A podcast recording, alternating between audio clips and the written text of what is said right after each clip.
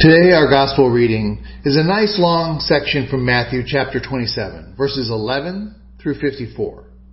It is so long, in fact, that the lectionary includes this small bit of guidance. A brief homily should take place if appropriate. With the length of our passage, there are many aspects to explore, but today we will look at only one. We will focus our attention on the one thing Jesus said or not the one thing, he said multiple things, but on one of the things Jesus said prior to his death. It is something that I have shared with some of you already as I read this passage a couple of weeks ago and considered how many people think about what Jesus said in comparison to what Jesus meant by what he said. Therefore, we're going to jump to verse 45. Here at verse 45, the gospel tells us that it is the sixth hour, meaning noon. The sky grows dark and stays dark for three hours until the ninth hour, meaning three in the afternoon. And at three in the afternoon, at the ninth hour, Jesus cries out. The text, text tells us with a loud voice. Not a whisper, not barely audible, not the weak voice of a person defeated, Jesus calls out with a loud voice, Eli, Eli, lema sabachthani. That is, my God, my God, why have you forsaken me? These are the words of our response during the responsorial psalm today. We said them over and over. My God, my God, why have you forsaken me?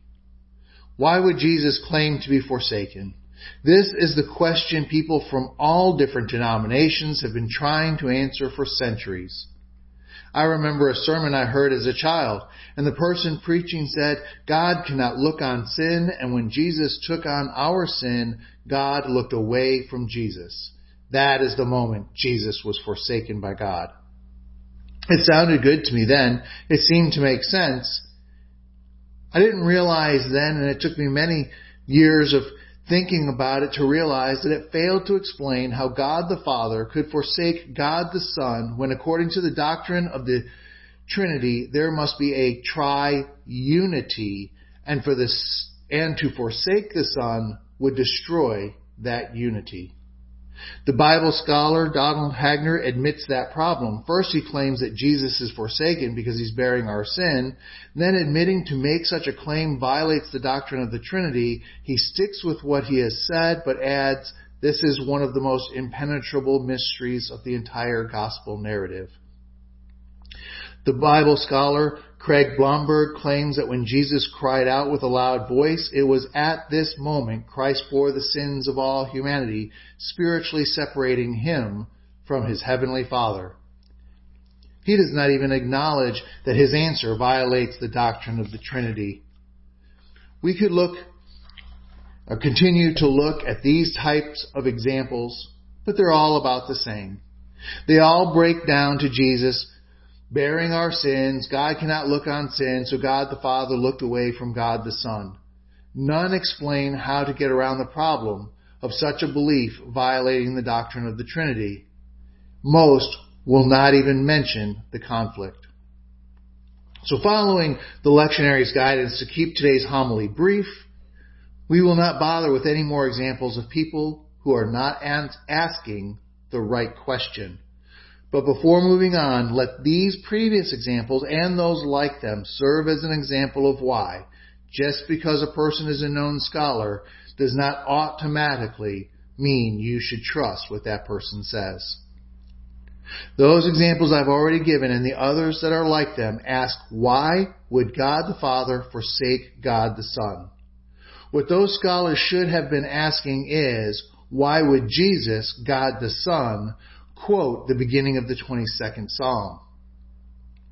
Bible scholar D.A. Carson comments that many scholars see Jesus' quote as the, of the first verse of the Psalm as a reference to the whole of Psalm 22, which begins with this sense of desolation, but ends with triumphant vindication of the righteous sufferer. Carson explains that the Old Testament texts are frequently cited with their full context in mind. Back before the numbers were added to the scriptures, the rabbis in the temples would recite the first sentence of a psalm to refer to the entire psalm. Just like today, I can say fourscore and seven years ago and then suddenly stop. It does not matter that I stopped. You know that I'm talking about the famous Gettysburg Address. If I say we hold these truths to be self-evident, that all men are created equal, and then stop, you know I'm talking about the Declaration of Independence. If I say we, the people of the United States, in order to form a more perfect union, and then stop, you know I'm talking about the Constitution of the United States. To simply recite the first words of the psalm served the same principle to turn your int- attention to the entire psalm, or at least the message of that psalm.